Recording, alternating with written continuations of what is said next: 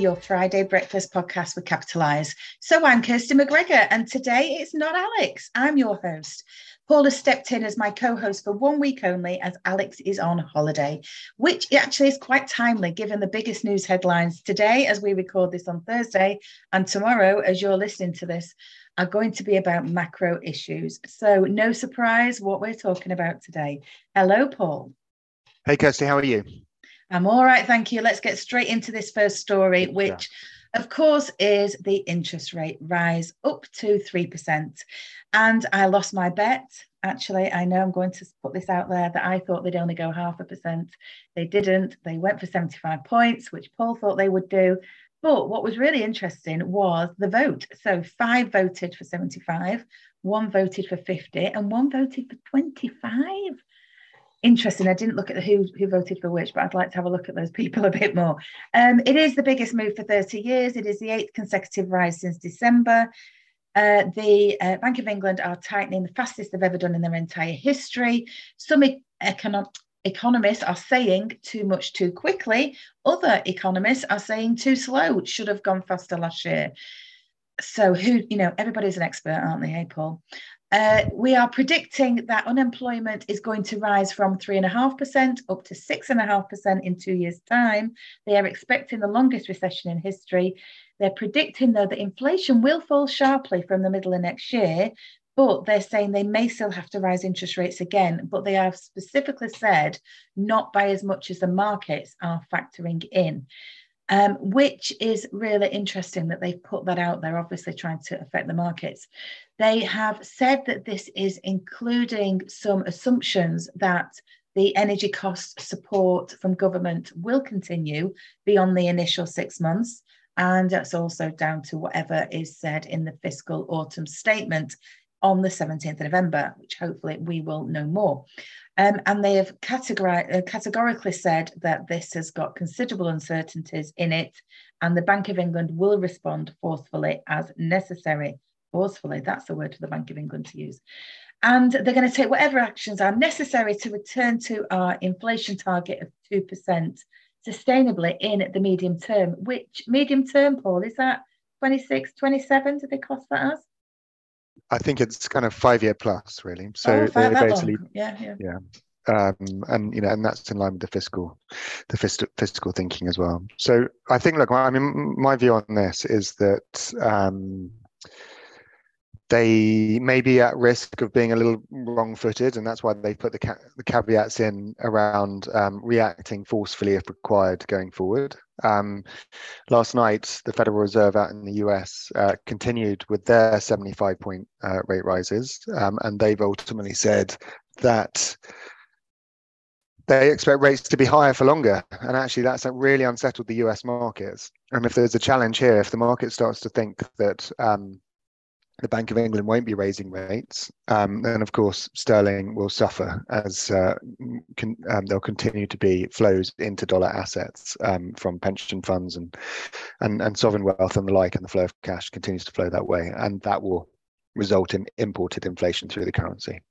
So, of course, there are many, many, many, many moving parts to all of this. Um, but I'm pleased that they went 75. Uh, it personally hurts me. It hurts a lot of us in the um, in the economy. But um, inflation, as those will have heard me talk, is an insidious beast.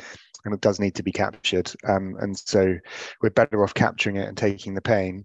We've talked about the tools that the Bank of England um, have up their sleeve and really they don't want to be driving unemployment higher, as you said, up to six and a half percent. But the fact that people will be unemployed, as brutal as it is, will take demand out of the system, and that will lead to inflation falling, at least the domestic side of it. So I think to your point about the split vote, this is probably the most complex uh, MPC meeting, and they have four meetings in order to get to the point of the vote this vote uh, is probably one of the most complex meetings that they've ever had. I would suggest, you know, possibly after Lehman, um, but apart from that, you know, if anything, actually after Lehman, it was easy. What are we going to do? We're going to cut rates. This one actually is far more challenging. So I'd suspect that we will continue to see split voting across the committee going forward. It was interesting that Andrew Bailey on the news conference looked um, quite nervous, actually. Uh, and it was very complicated what he was talking about. And, and to that end, I've actually, instead of giving you a news article as a link, I've actually included the Bank of England page itself, because I think if you're not used to reading these, and I don't read them to be honest, I'm sure Paul does, but I don't. Uh, but this one, I thought I'm going to read this. Um, and yeah, it's fascinating to the level of detail and the complicated ramifications of all the different things they're talking about it's just like wow that's that's a big bundle of things to consider so um, i'm feeling it um, in the corporate finance market slightly now it's i think it's the uncertainty to your point about if it's going to be bad let's just get it over with um, it is very much the message i'm hearing from a lot of accountants and a lot of businesses is if it's going to be crap, you know, just tell us and then we can deal with it. It's the uncertainty that is worse. And that's why I'm quite frustrated that they put this, um, which is now again an autumn statement, back to the 17th of November. Um, and let's just hope we get that over and done with and then we can move forward. And I think, you know, as always, the message is plan with your clients as best as you possibly can, but plan and, uh, you know, look at the credit scores, which is our big thing uh, that's making such a difference in the market at the moment and get them as resilient as you possibly can across their balance sheet. I think if I can just add one thing, Kirsty, I think mm. um, something that the Federal Reserve initiated in 2008 is something called forward guidance, and many of the central banks have effectively picked that up. Yep. And part of this rhetoric is forward guidance. Yep he's given some indication of rates, but I think the forward guidance that's most important is is that they are telling us that we we should be expecting five quarters of recession. Okay, and that's the longest recession on record. I think ultimately that's the forward guidance that we should be looking at, and um, we need to prepare into that context. That's the restructuring, it's the balance sheet discipline, it's the you know getting ourselves ready for when that turns, and that is almost the inflation killer. That's what he's hoping. That's the forward guidance. Yeah, got it. Right, on to our second news story, and this time it is from the Guardian. And now it was from last week, but um, you know we, are going to cover it because it's um, it's going to be talked about quite a lot. I think it's quite um, quite a, a, a staggering um, impact to some of our biggest tech companies, um, and the story was specifically around the value of Facebook, um, Meta, sorry, Facebook and Instagram's owner, Meta, um, last week um, had had $80 billion wiped from its value, which was a staggering 25% drop in valuation. And this article on the 27th of October was saying that briefly the shares dropped below $100, taking them to their lowest level since 2016. I've checked today and it's $89.51. So obviously it's got far worse than even they were talking about last week. And the whole problem, according to this article, is that um, the advertising revenues haven't grown as much as they wanted them to, and the markets are unconvinced by Zuckerberg's what he even calls himself experimental bets that his company's future is in the metaverse. Um, they, this virtual reality world where they're going to be selling these headsets, Oculus headsets, and to be able to do VR. Um, so, Reality Labs, which is the company's division in the metaverse, have made a $3.7 billion loss in three months. And that loss, they say, is going to grow in 2023. Markets don't like it. Um, they're also saying lack this restriction in advertising revenue growth is partly down to Apple's privacy policies as well, which are restricting them. And it then brings in the other big tech companies such as Google's parent company Alphabet and Microsoft which have also disappointed investors. But here's the thing they are still growing, but they're just growing slower than expected. And the market doesn't like that. So, yeah, advertising revenues, Paul. Well, look, two points. And uh, the first, um, slightly unrelated to the advertising, but the first is that um, for all those corporate finance uh, people and the people who are thinking about um, valuing companies using a, a discount rate. As uh, Bank of England rates go up, as Fed Reserve rates go up, those discount rates gets higher, and the valuation, the forward valuation of uh, earnings from companies go down. And mm-hmm. you know that is one of the biggest shifts from you know these growth FANG stocks, um, you know, on fantastic uh, EBITDA multiples from their valuations now being valued on uh, lower valuations based on net present value of future cash flows. And that will more simply apply to the businesses in which we all work with is that there is more surety, more certainty in businesses that have got certainty in their cash flows than the volatility, and those losses are just compounding that issue. But I think to your point about the ad revenues is that um, rather than think about it from a Google, Facebook, Microsoft perspective, I think it's a, a leading indicator that we should also be thinking about because Andrew Bailey and the Bank of England have just told us to expect five quarters of recession.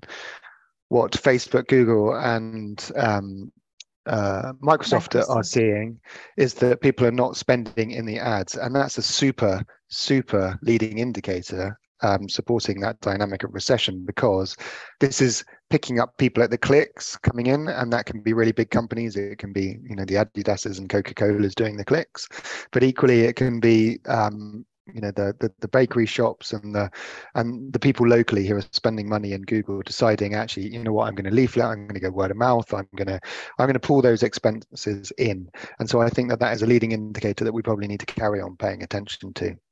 Mm. And whilst we don't necessarily, uh, you know, maybe we do, maybe we don't want monolithic companies dominating everything. Ad expenditure will give us a you know a good insight as to what's coming in the quarters ahead. Mm. Yeah, I know, and uh, I'm just going to touch on this because this has really infuriated me about advertising this week. is that the government is spending quite a lot of money on radio advertising and uh, TV advertising, uh, which they're calling public service broadcasts. I don't know, maybe they're filling the lack of ad revenues for the uh, the broadcasters but it's really annoying me that they're spending money on something that I don't think they need to. But anyhow, that's a political point. Let's move on to news story three. Um, now, this is not a news story, actually. It's another podcast. Why would we share another podcast? I hear you ask. Because it's absolutely fantastic. And I'm sure lots of people listen to the High Performance podcast. They are putting out quite a lot of material at the moment. I mean, it's really ramping up. But uh, one that was um, a couple of weeks ago absolutely worth listening to if you haven't already is with the PricewaterhouseCoopers PwC chairman Kevin Ellis. Go and have a listen to it. I'm going to give you a bit of a, a feel for what's in it, but I, I do not do this justice. So you absolutely should go and hear it from him. Sounds like a really approachable, I don't know him, never met him, but a really approachable guy and um, came from um, not a very you know usual route into PwC. Always said that he didn't feel that he was worthy enough, and that everybody had a better education, and so on. So he's very relatable, and um, he starts to talk up to them about what happened with the pandemic and the fear around when that first hit. So I think all accountants, all leaders of firms can completely understand that um, and empathise with what they went through. Um, you know, they've got 26,000 clients and thousands and thousands of staff, 26,000 staff as well, I think. And they, um, they had quite a responsibility. And he said it's it was a group effort. You know, we need all views. Um, we took some um, thought time to think about it around the, the boardroom table. I expect it was virtual um, uh, at that point. They borrowed as a business to shore up their balance sheet for four months. And then they took the decision to go public in the press uh, to make an announcement to calm down all their staff to say nobody would lose their jobs because they knew that in the industry that they're in they need their client they need their team to be productive as you will know yourself uh, working in accounting so he they wanted to make sure that they weren't going out looking for other jobs or they weren't worried for their job and they needed to stay productive and still working, still signing the audit reports, still doing the consultancy. And he does also mention the cash flow, obviously, for their clients. That was where all the clients were asking for support, um, much as they did across the whole country. Um, and he said, plus the fact, you know, we're a business with 26,000 owner managed businesses, family businesses, PLCs. We needed to take the lead. We had a social responsibility to look brave for the rest of the country. And I just thought that was such such a powerful thing to say and what a position to be in, you know, but every firm in around the country was in a similar position in their local communities. So I'm sure you can empathize with him. He talks about leadership and how a leader has to be willing to put a team of people around them to balance out their positives and, and weaknesses. Personally, you know, they need some self-awareness to, to recognize that and still stay accountable, even if you are the most senior person in the firm, to be accountable to somebody, even as leaders, and how to create a culture to encourage feedback because Um, and another point which I find he talks about the lift, uh, going up in the lift, which not many of our firms have lifts. I don't think in their building elevators, but uh, they do at PwC. And he said everybody is always watching the leader, so be very self-aware. Um, he talks about working from home. He talks about hybrid working, very clear stance on that. So that's interesting to listen to. Um, he talks about when they bring in their new trainees, and he was saying he had 2,000 new starters coming in, and the importance of social mobility for them and diversity, and also to get them to understand the power of their own networks and how Gen, Gen Z now are probably going to have portfolio careers and how to really capture their um, interest and their loyalty for longer than they might, their peers might be doing. He talked about the mental health of the workforce as well, which is absolutely fantastic to, to listen to that. And um, he said that they lose between, on a good year, 13% of their staff each year um, leave the business, uh, but it can be as high as 17%. So they're in the talent war just like the rest of us. And, and what do they do about attracting the best talent? Um, and then lastly, just I suppose the deep bit was that um, you know he said we've got to leave a legacy. We've got to, as accountants, sustain the economy um, in the country because we're there to support businesses. And we need to think sometimes about the long term win, not necessarily seeing those short term immediate rewards, but think about what the impact is that you're going to have when you've left the business or when it's, um, you know, in five years' time or 10 years' time. So look, please do go and listen to it. Um, it's a really listen, a great listen, and um, I haven't done it justice, as I've said, but um, take some time out to listen to that at some point. There will be plenty in there that will inspire you, give you ideas um, in your own firms around the country. Sounds like a great listen, Kirsty, and probably underlines really just the activity that the accountant community as a collective really executed on across the pandemic. And obviously we saw that firsthand with things like leave no business behind and you know the various other initiatives that everybody got involved in mm. which was just so impressive. Mm. and i was listening to um, vipul on the uh, from advanced outsource uh, outtrack. Oh gosh i've got the name wrong. Um, AdvanceTrack. Uh, he was on ollie's uh, webinar this morning and he was talking about the power of his accountant uh, to his family's business when he was nine, his mum and dad had a business, started a business, and the importance of that accountant and the difference that accountant made to um, to to his life as a nine-year-old. You know, the fact that it gave him the opportunities because that accountant gave his mum and dad great advice. Um, and, and it transformed his life. And that's why he wanted to become an accountant. So I just think, you know, we go back to this thing, know your power, don't we? We say it a lot. Uh, but yeah, very, very good listen. Okay, that's it for today. Thank you, Paul, for stepping into Alex's shoes and uh, helping me out on this. Here's a reminder for those that are new to Capitalise. Our vision is to give small business and their advisors transparency and control over their business finance because we want every small business to be able to identify the risks that they might face, how they stand from a credit perspective, and if necessary, if they are going to go for funding, to make sure it fits their business. Don't forget, please, to rate and review our podcast and, of course, subscribe to make sure you get future episodes. Next Friday, we'll be releasing our latest interview podcast. So tune in next week to that one, but also do take a moment to explore our back catalogue. We've got brilliant guests on there with lots of lessons and tips, and all of them hopefully giving you great advice for yourselves as a firm or for your clients. For more information about the Future Positive podcast and Capitalise, please check out capitalise.com. And thanks for listening. And we'll see you in two weeks again for another episode of Breakfast with Capitalise.